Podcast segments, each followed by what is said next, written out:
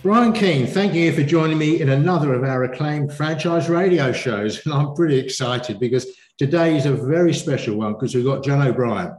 He's the founder of multi award winning international franchise group Poolwerx. John joins me with an exciting installment in our series, Secrets of Franchise Experts Involved, uh, Exposed, where our experts share their philosophies, their mindset, and what makes them stand out being so successful. And without doubt, it's a must listen to for anyone in the sector, for anyone wishing to learn more about the business growth juggernaut we all call franchising. John, welcome to you. How are you today? Yeah, great, Brian, and a pleasure to be back with you. Always great to speak to you. Um, I'll just run through a little introduction for John for those who don't know him, or an update because he's a man who never stops growing, which is why I'm so happy to have a snag him for this conversation today. So, John's passion and experience in franchising and the pool industry is, is difficult to rival. He's a, must say, he's a visionary leader. He's a dynamic entrepreneur with a penchant for bringing order to disorganized industries. Quite a skill. He founded his current brand, Poolwerx, close to 30 years ago and grown it into what is, without doubt, a global award winning system. Um, twice recognized by the Franchise Council of Australia as the Franchise System of the Year, uh, three times winner of the Best Multi Unit Franchisee. Um, the list is endless. Uh, he's also privileged to be an inductee in the FCA Hall of Fame. And just to show his global presence, past chair of the World, Asia Pacific, and Australian Franchise Council. So, um, added to that, he was selected as a founding member of the Australian Federal Government um, Franchise Advisory Group. Um, he's certainly been a game changer in the swimming pool sector. He co founded and chaired the Swimming Pool Retail Association of Australia, uh, served on the industry's peak governing board, which is known as the Swimming Pool and Spa Association of Australia. And, and um, he's, he's attributed um, as really creating Poolwerx into the world's largest global franchise pool service brand with operations throughout Australia, New Zealand, the USA, and the exciting part with further international expansion on the horizon. Um, they've now got more than 160 stores, would you believe, 600 service vans, and it just doesn't stop growing. So, apart from a obviously successful corporate career, John's founded and developed five successful brands, and he generous, generously shares his experiences and his learnings. John, anything to add to my little introduction there? Oh, you're just making me feel tired, Brian. there we are. One of the cornerstones of John's success is that he's always pretty relaxed and chilled, I've got to say, over the two or three decades I've known him. So, John, really happy to have you here. So, we're just going to have a bit of a chat, really, about, as I said, sharing some of the philosophies and, and, and mindset that you've obviously used and adapted and developed to make your organization so successful. So, um, I suppose you've got a bit of a philosophy about small business. I think about what it what small business is all about. Um, would, you like to share a little bit of that for us?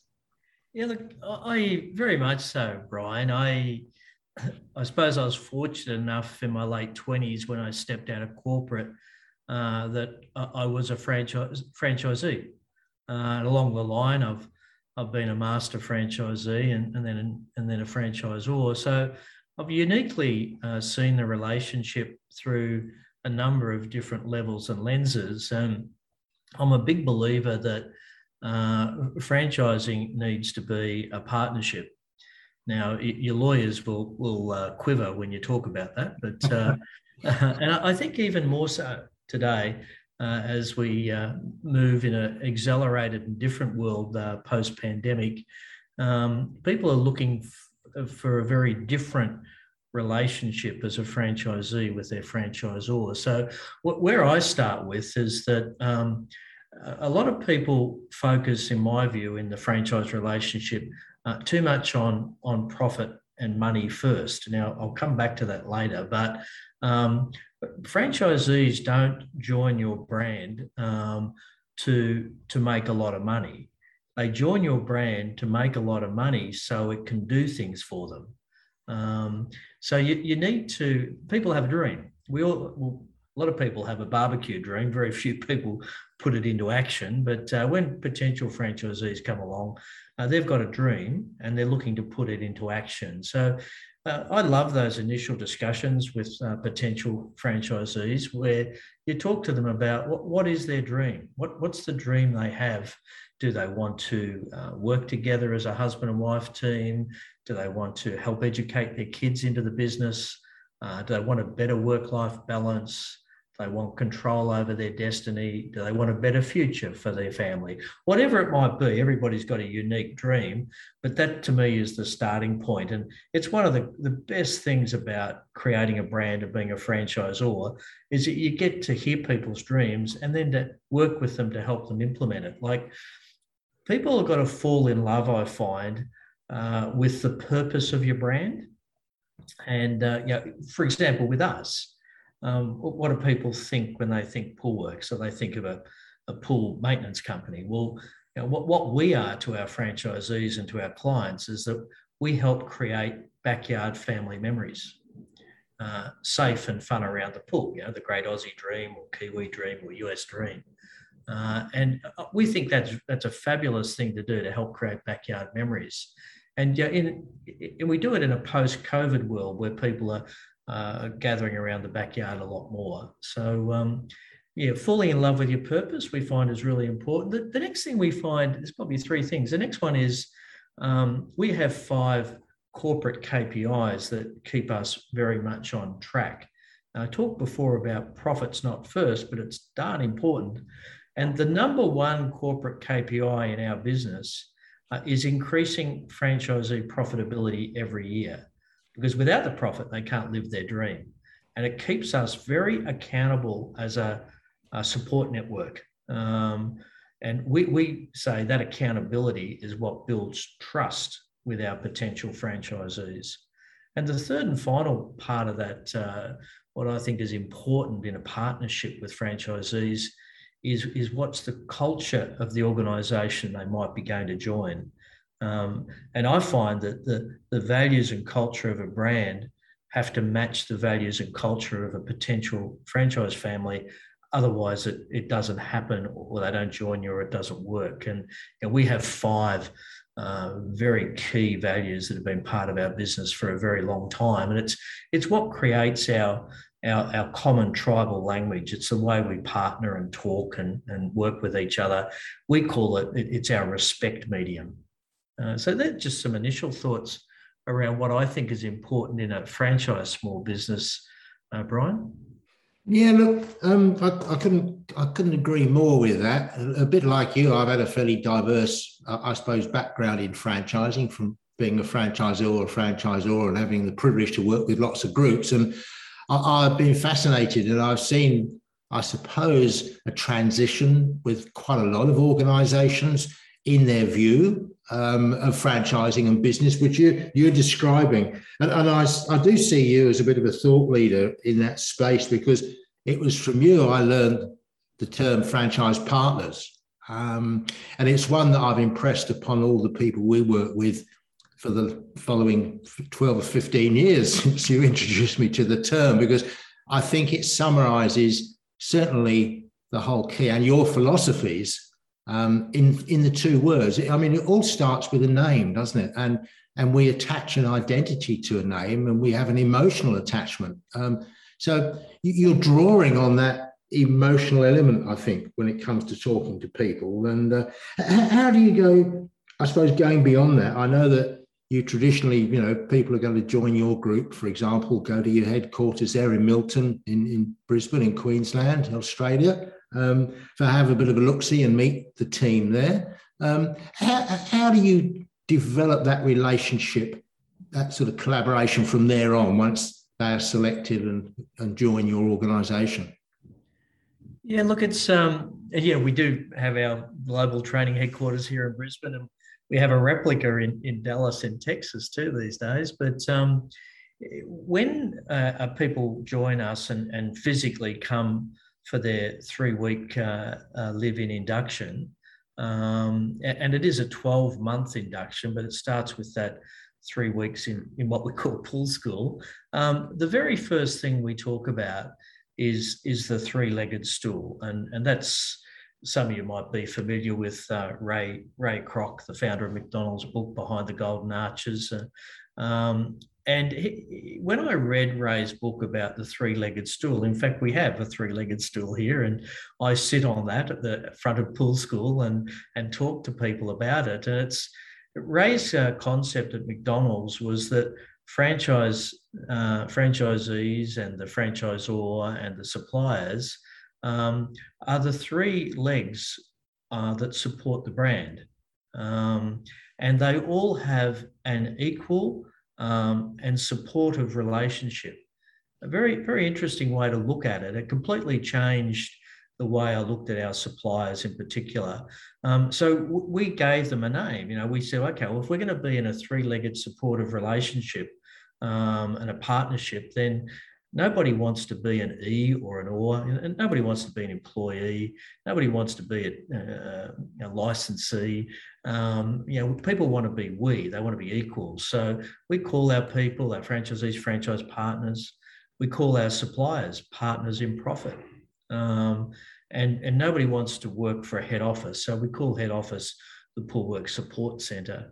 Um, that's a good place to start. Um, a lot of it's about language and uh, you know, the next thing we, we talk about, of course, is our values. And um, our values were born out of some pretty dark times uh, about 15 years ago, uh, where we lost our way. And I won't go into that today, but um, our values are, are, ones people relate to. People first, always, uh, do the right thing, find the better way, which is you know the uh, very much the system excellence franchise thing uh, dare to succeed, which is the entrepreneurial value, and energize, which is the, the, the, positive glue that holds it all together. And you know, they're on the wall behind our at, front and center at our pool school, and we refer to them all the time. Uh, and franchisees refer to it. And whenever we get ourselves into trouble, it's because we haven't paid attention, but they normally help us find a way out uh, of that. And probably the last piece of that, Brian, is um, our advisory council. You know, these days we have uh, a Poolwerx advisory council pack in, in each of our countries, uh, and we also have regional advisory councils in each state. And McDonald's always say that 40% of their best ideas come from their franchisees if you listen to them. So we've got a very, very functioning advisory council, highly respected within the group uh, and they're a great conduit uh, in our business for filtering up uh, uh, positivity and solving any issues. It makes a lot of sense. Makes a lot of sense. It's what the uh, the Greg Nathans of this world, the psychologists who look into the deeper thinkings of our minds and so forth, uh, really, really lecture continually. I suppose is the benefit of that that conduit, that relationship. And certainly, uh, pal of mine had 10 McDonald's and uh, he sat on their marketing uh, advisory committee. And uh, Macca's wouldn't tick anything off to go to market until it was approved to a fair degree, at least by their advisory committees. And uh, it goes to show the value because they're the people at the coalface who know what the customer wants. And uh, I guess that's where your pipeline leads up, if you like, from your serviceman or your service center through to your your training and support centre that you have um, in each of uh, uh in the US and in Australia. Um, so, so support, um, a, a, great term, one that's uh, I think often what should we say uh, people pay pay homage to it, but don't necessarily provide it. What what's the key of doing it? Because it's quite demanding or it can be to provide the right level of support for people, but it varies at different times of their development and so forth. Um, what, what's your thoughts on, on how you do provide that support and, and have a business model that's profitable for the franchisor?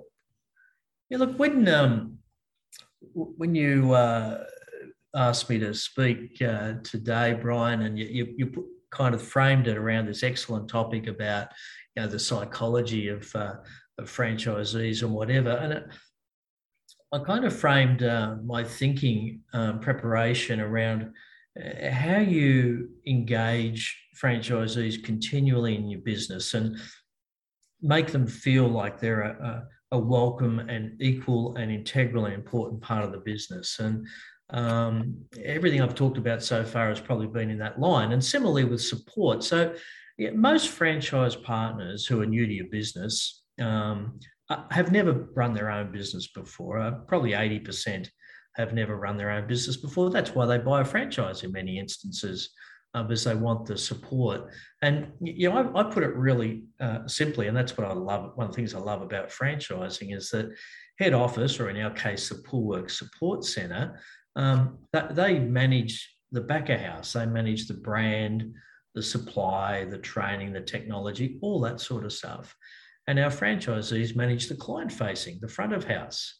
Uh, and you know, the couple that owns the business runs the business. Um, and I think it's the, the great two halves of franchising that come together. And you know, particularly you add the, the guts and determination drive of the franchise partner together with the vision of the franchisor, that back of house and front of house those two halves, when they come together, you know, they really make an insatiable force uh, for success. And I always position that to our new franchisees is that um, uh, this is our job over here. This is what you pay us to do to, to be your support network, your back of house, your crutch, your and you're over here. You got to drive and lead and, and and smile and turn up and all that sort of stuff.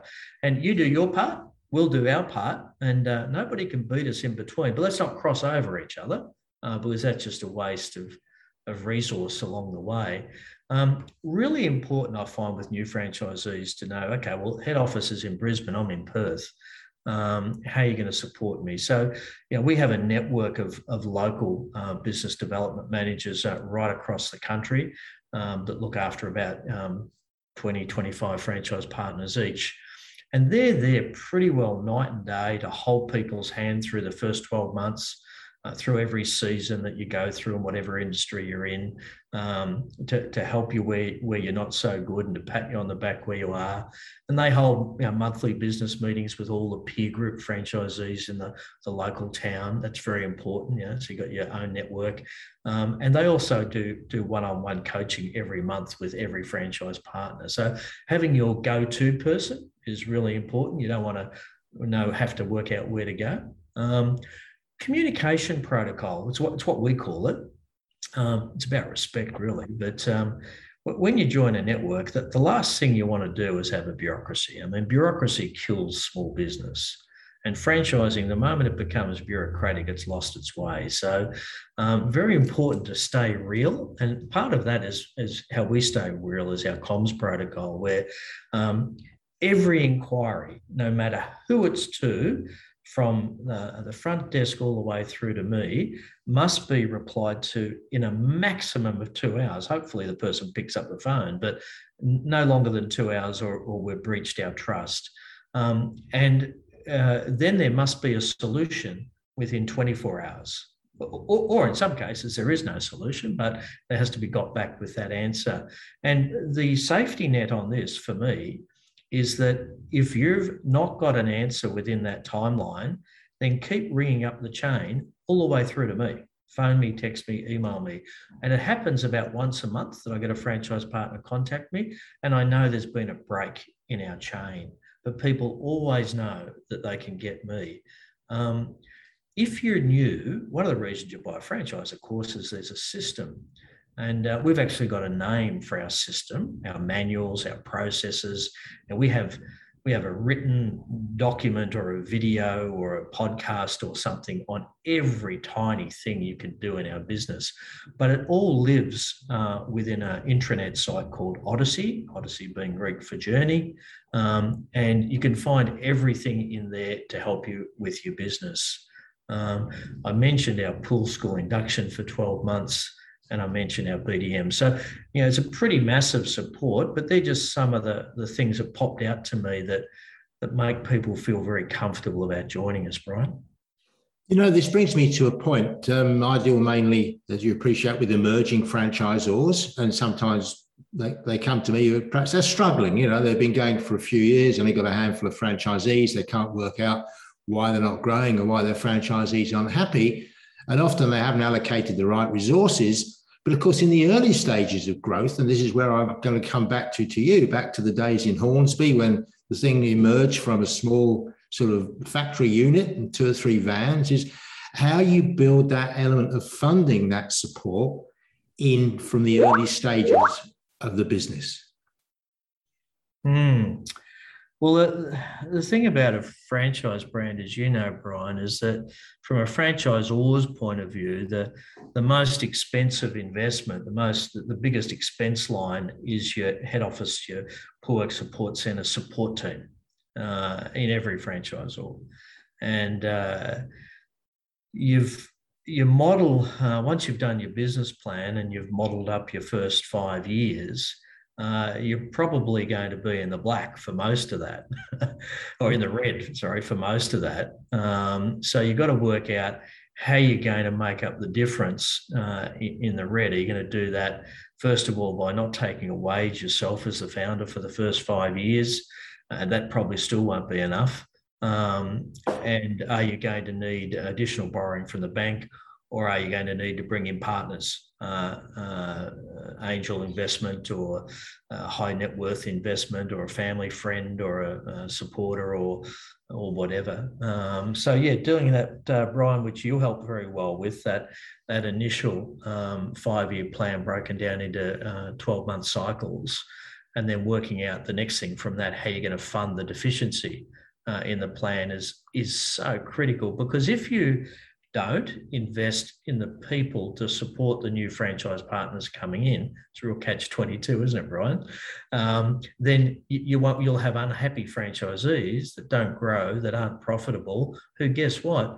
They won't be advocates for new people looking to join your brand. So you must support and love your new people to death. And uh, as you and I found, Brian, over the years, that first 12 franchisees is so critical. You know, we have that slang in franchising called the dirty dozen because if you make it through the first 12 franchisees, you will make it. if you don't, you won't. So you got to love them to death. Uh, I don't know if that kind of builds on what you were saying, Brian. Oh, it does. It does. I suppose, look, people go into business, I think, more, much more so than when we go back to your earlier days. No disrespect, but things, as you mentioned briefly in the introduction, have changed so rapidly these days and people's expectations tend to be accelerated because there's a lot of people talking up, you know, rapid growth, developing into an international force overnight, all that sort of thing. So people's expectations are obviously to make a fortune very quickly. Um, uh, my, my, my, my sort of approach is, you know, you got to you got you build a fortune with patience not not with uh, not with not, not jumping on the Concorde at the start of the game. But uh, so that's something you worked on, as you say, building up your initial foundation, if you like. Um, but, but, Brian, there's a really good example of what you just said. Then, um, I mean, we were 25 years old when we launched in America five years ago. You know, we're 30 years in now, so we knew our patch pretty darn well. Uh, and we we did all of our planning and all of our strategizing and our forecasts and whatever. Um, and uh, we didn't meet any of them. and uh, it's taken us, uh, you know, we're in year six now and we're turning a profit, you know, but it, it took us till year six to turn a profit in the USA. Uh, you know, we're in eight states from coast to coast in the US now. And that was based on us going in with our eyes open after 25 years. So um, hmm, it's it's tricky.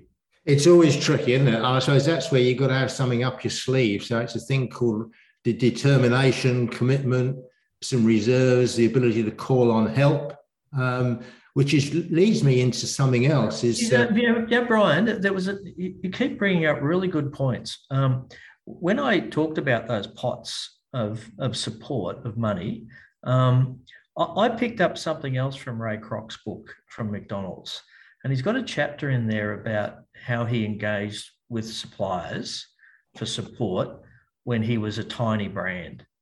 Um, and I, I did that same thing. Um, must have been 20 years ago. Um, I saw that I, I had a, a great retail offering that the suppliers in our, our industry really needed for us to be successful.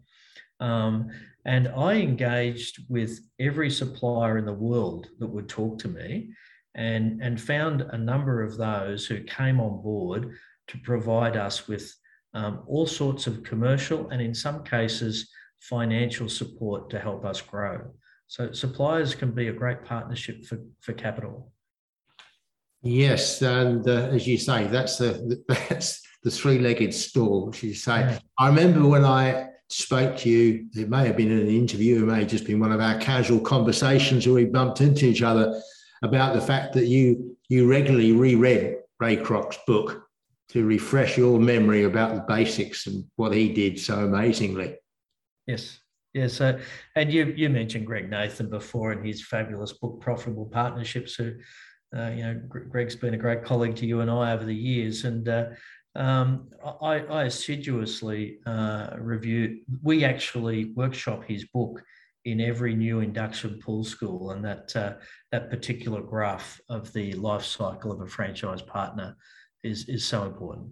Oh, the E curve. Yes. Uh, those of you not familiar with the E curve, get in touch with me and I'll explain it or come to one of our workshops or, or whatever. But uh, it's such a magic little explanation that says so much so quickly. Um, that uh, I mean, I, I'm I'm I'm a firm believer in that, and I encourage the franchisors I work with that uh, when they're when they're um, introducing their franchisees to the system to actually run through that to prepare them for the fact that they are going to start questioning what the franchisor does and who does all the work and who makes the money around here. Um, because yeah. uh, it's just so important. Forewarned is forearmed. Yeah, that's a good point you raised there.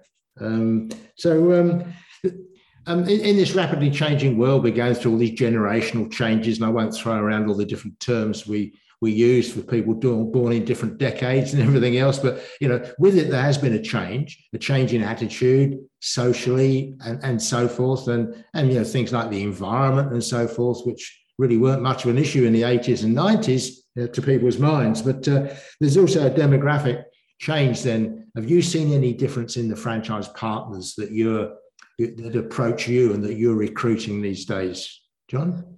Look, I, I've seen um, over the life cycle of franchising in the last, um, I've been franchising for 40 years in Australia now, but uh, some pretty big cycles over time. I remember one of the first cycles was when people moved from being a, a man in a van or mowing a lawn or whatever, by a job type people.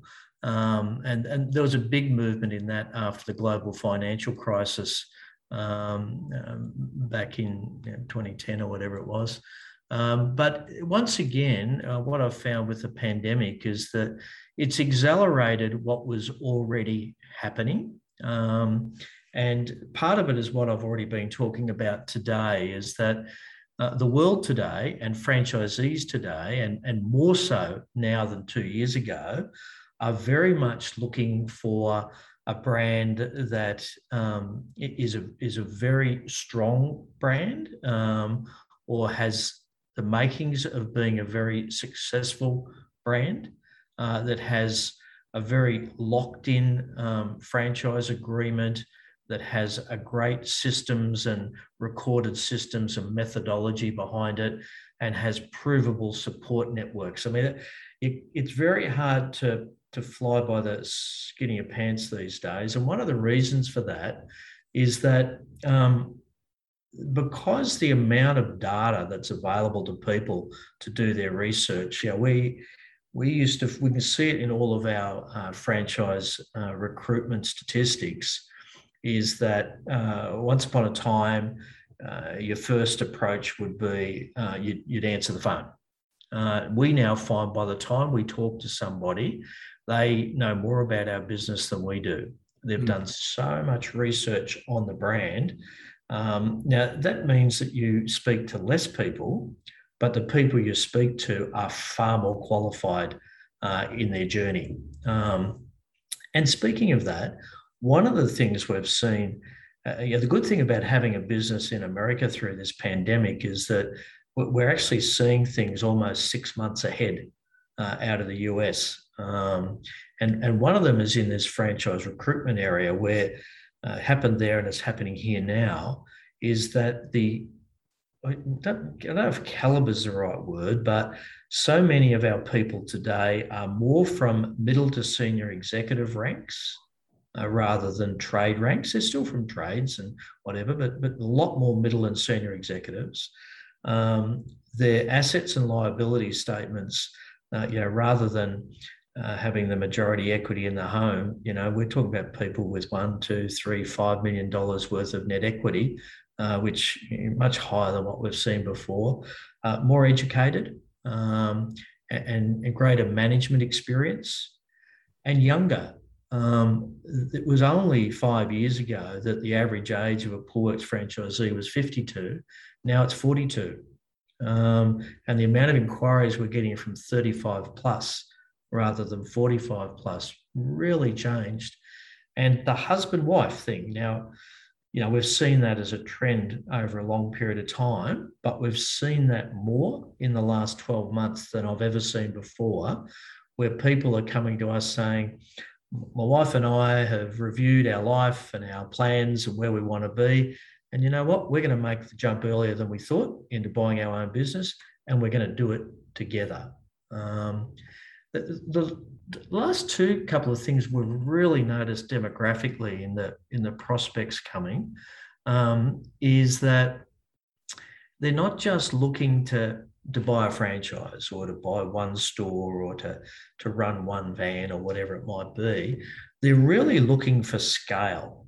Um, they're looking for a brand that they can join and they can scale up, they can grow with. Now, we've had a program for many years uh, called our, our five tier program, where you can join as a man in a van, go to multi van, open a retail hub with vans, have multi retail hubs with multi vans. Uh, and that means you know business can go from 200,000 to 5 million in revenue plus. Um, we're finding that's being very attractive to people, and they can join at any point along the way. The final point is that um, people seem less likely, because of all the things we talked about just in the last couple of minutes, um, they, they don't necessarily want to get out there and get on the tools themselves. They come from a more senior academic and management background. They're used to having staff and they're willing to come in and invest in a, in a strong business or an acquisition of an independent straight up and have service managers and retail managers and, and that they want to go fast and have people under them. That's interesting, isn't it? It's interesting. I certainly pick up in my interface with the business world is people who want to franchise their business and um, discussing only recently with, with my business and life partner Prue. She did some analysis working back, and uh, yeah, we, we would reflect similarly with regards to the ages, John. Um, mm. Although ours perhaps started off a little bit older, they were mid 50s, but now certainly mid 40s down to even you know mid 30s. I say even. I look back and I think I was probably in my mid 30s. I was probably hitting my strides at the, the, the optimum. So I think we tend to underest, underestimate um, in, in business the potential of those younger people who who have the skills, the determination, but are actually held back. Um, I guess your your five tier system offers a solution to that. So you very cleverly created a model for them that says this isn't where you end, this is where you start. Yeah, I mean, it's, we know that entrepreneurship, and we don't talk much about entrepreneurship in Australia, we should, and it's starting to become much more of a buzzword, thank heavens, you know. But um, yeah, the, the solution, to, economic solution to most of the middle to developed world is is in small businesses and in entrepreneurship. And uh, franchising just enables that so well or as you and i call it intrapreneurship you know the uh, the guts and determination of having your own business but doing it within a brand. Um, but what, one of the interesting things i've found found demographically brian is that um, I've always been very disappointed that there hasn't been uh, more bubbling entrepreneurship within this country. I mean, now that we have a business in America, I see it all the time, and it, it's just so exciting. And Australia doesn't have, because I've got contrast, uh, that same level as entrepreneurship as the US. Um, and you know we're still interested in big government and having a handout, but uh, uh, it's changing. And you know, for for you and I, and maybe for other people on this call that are either in that age group or have children in that age group. And I have, you know, three kids uh, between 25 and early 30s, and they're very entrepreneurial. They're much more entrepreneurial than the decade before them or the decade before them. And uh, I think, you know, franchising really enables uh, and, and helps them along the way, whether it's to, to create a brand of their own or whether it's to be part of a franchise brand. I think younger people are more willing to have a go currently than I've ever seen in my lifetime in Australia. Now, there's a there's a point for everybody to pick up on. Um, cast your eyes downwards. Don't dis, don't don't don't be discouraged with the with the age of people coming along to you. It's uh, um, one of the most successful franchisors I know became a franchisee with one of our groups in Perth when he was 18. And now he's worth millions of dollars. Ended up in the UK with a large franchise system he developed. Um, it just goes to show you, you easily put profiles onto people which are totally wrong. mm. um, and uh, so you mentioned about you know just on that brian um, uh, this isn't entirely true but one of the frustrating things you and i find in franchising is that um, by the time people have the, the capital uh, to, to buy a franchise or to start a brand um, they're often at the wrong end in some ways of their life cycle in terms of energy and enthusiasm they've got the intelligence and experience um, whereas people who might be um, um, 30 or 35 who, who are brimful of energy and vibrancy and prepared to work seven days a week, 12 hours a day, like you and I did, they're the ones that are lacking the capital. Um, now we're in a position at the moment where uh, the the bank of mum and dad has never been stronger. All of our property uh, values have gone up the ability of mum and dad to support their kids into a venture um, and or indeed um, if you present a good business plan the amount of capital out of banks that's looking for a home at, at fixed low interest rates is astronomical i mean why somebody wouldn't tap in to bank financing at five year fixed interest rates of um, three and a half four percent for a business well, not a house for a business beats me when I can remember paying 15, 17% for business loans. So, you know, it's a, it's a great time for, for people to start a franchise or, or a brand and, and borrow capital. I say to people, I think this is a chance of a lifetime. It is. Uh, yeah. Wherever you sit on the profile. Uh, and I relate it back to the early 90s when uh, I, with my partners in Perth, had a number of franchise groups we started. We were pretty entrepreneurial at that stage, and we were knocked down in the rush as people were leaving corporates, bureaucracies, government departments, banks to start their own business. And the same thing is going to happen again.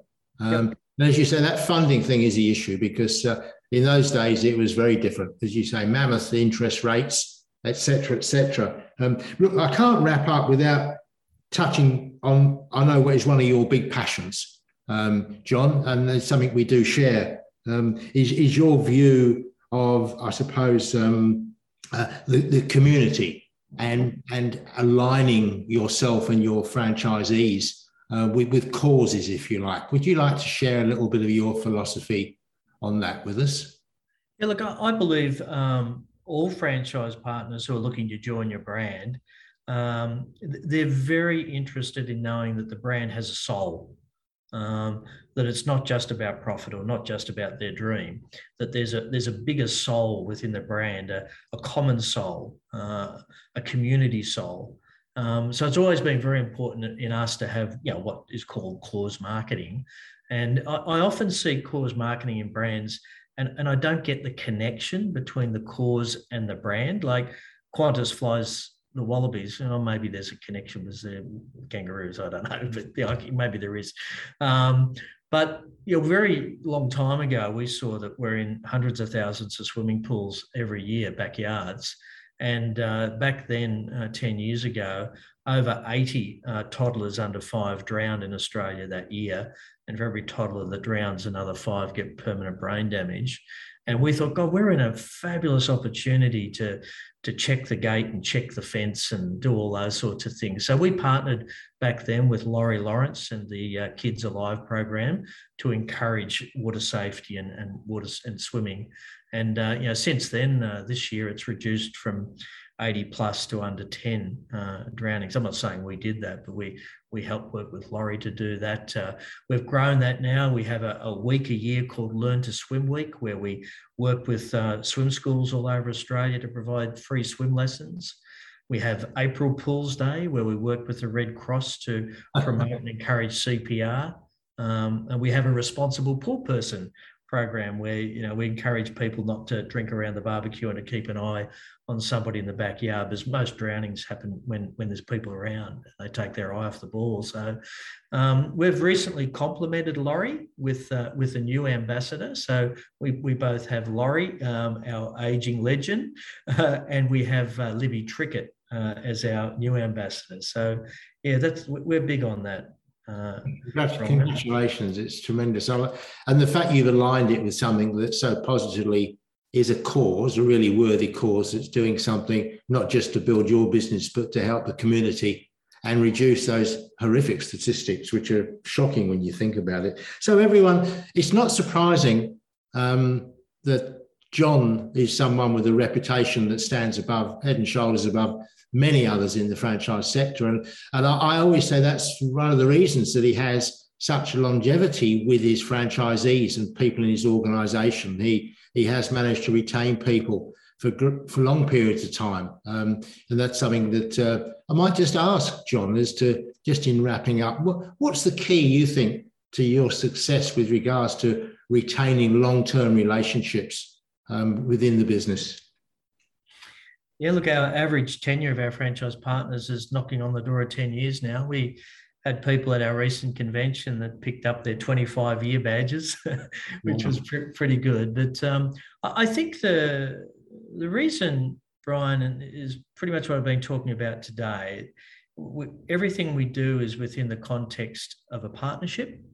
Um, and, and in doing so, it's helping understand people's dreams for their, for their family and helping them fulfill their dreams. Uh, to to never get above yourself. Uh, uh, to to never view a franchise as a corporate. Uh, just view it that you've each got a role to perform. Your suppliers, your franchise partners, and yourself. Uh, and, and do your part of the equation. Uh, keep it real, be entrepreneurial, don't be bureaucratic, um, and just help people fulfill their dreams. Brian, I think that's uh, you know, we the, the example of that, Brian, is that as a result of the pandemic, we we introduced uh, a program called Connect, where once a month for one hour we have a global digital town hall meeting um, between uh, our leaders and every single one of our franchise partners, and that's made us very vulnerable, very accountable, and very real. Wow. I love it. The fact you're prepared to expose yourself and be vulnerable, I think, is a strength. Is is, is a strength, and uh, a lot of us shirk back from that. Um, no question about it. So, all right, lo- lovely. I, I, might add one thing. You know, um, it was it was a question I or something I discussed with you years ago, but just to reiterate to people, I I I, I was sadly involved with a, a franchise group that went to an IPO against my against my, my, my wishes, I've got to say, as a board member, and, and it, it, wasn't successful. Um, we've seen a number of franchise groups and ex franchise groups that have been bought out by investment banks and so forth, and invariably they stumble. Um, it's something that obviously I'm sure you've had approaches and you could easily have gone to scale up and take a fortune and run. Um, what, has been your simple explanation for why you haven't gone down that path, John?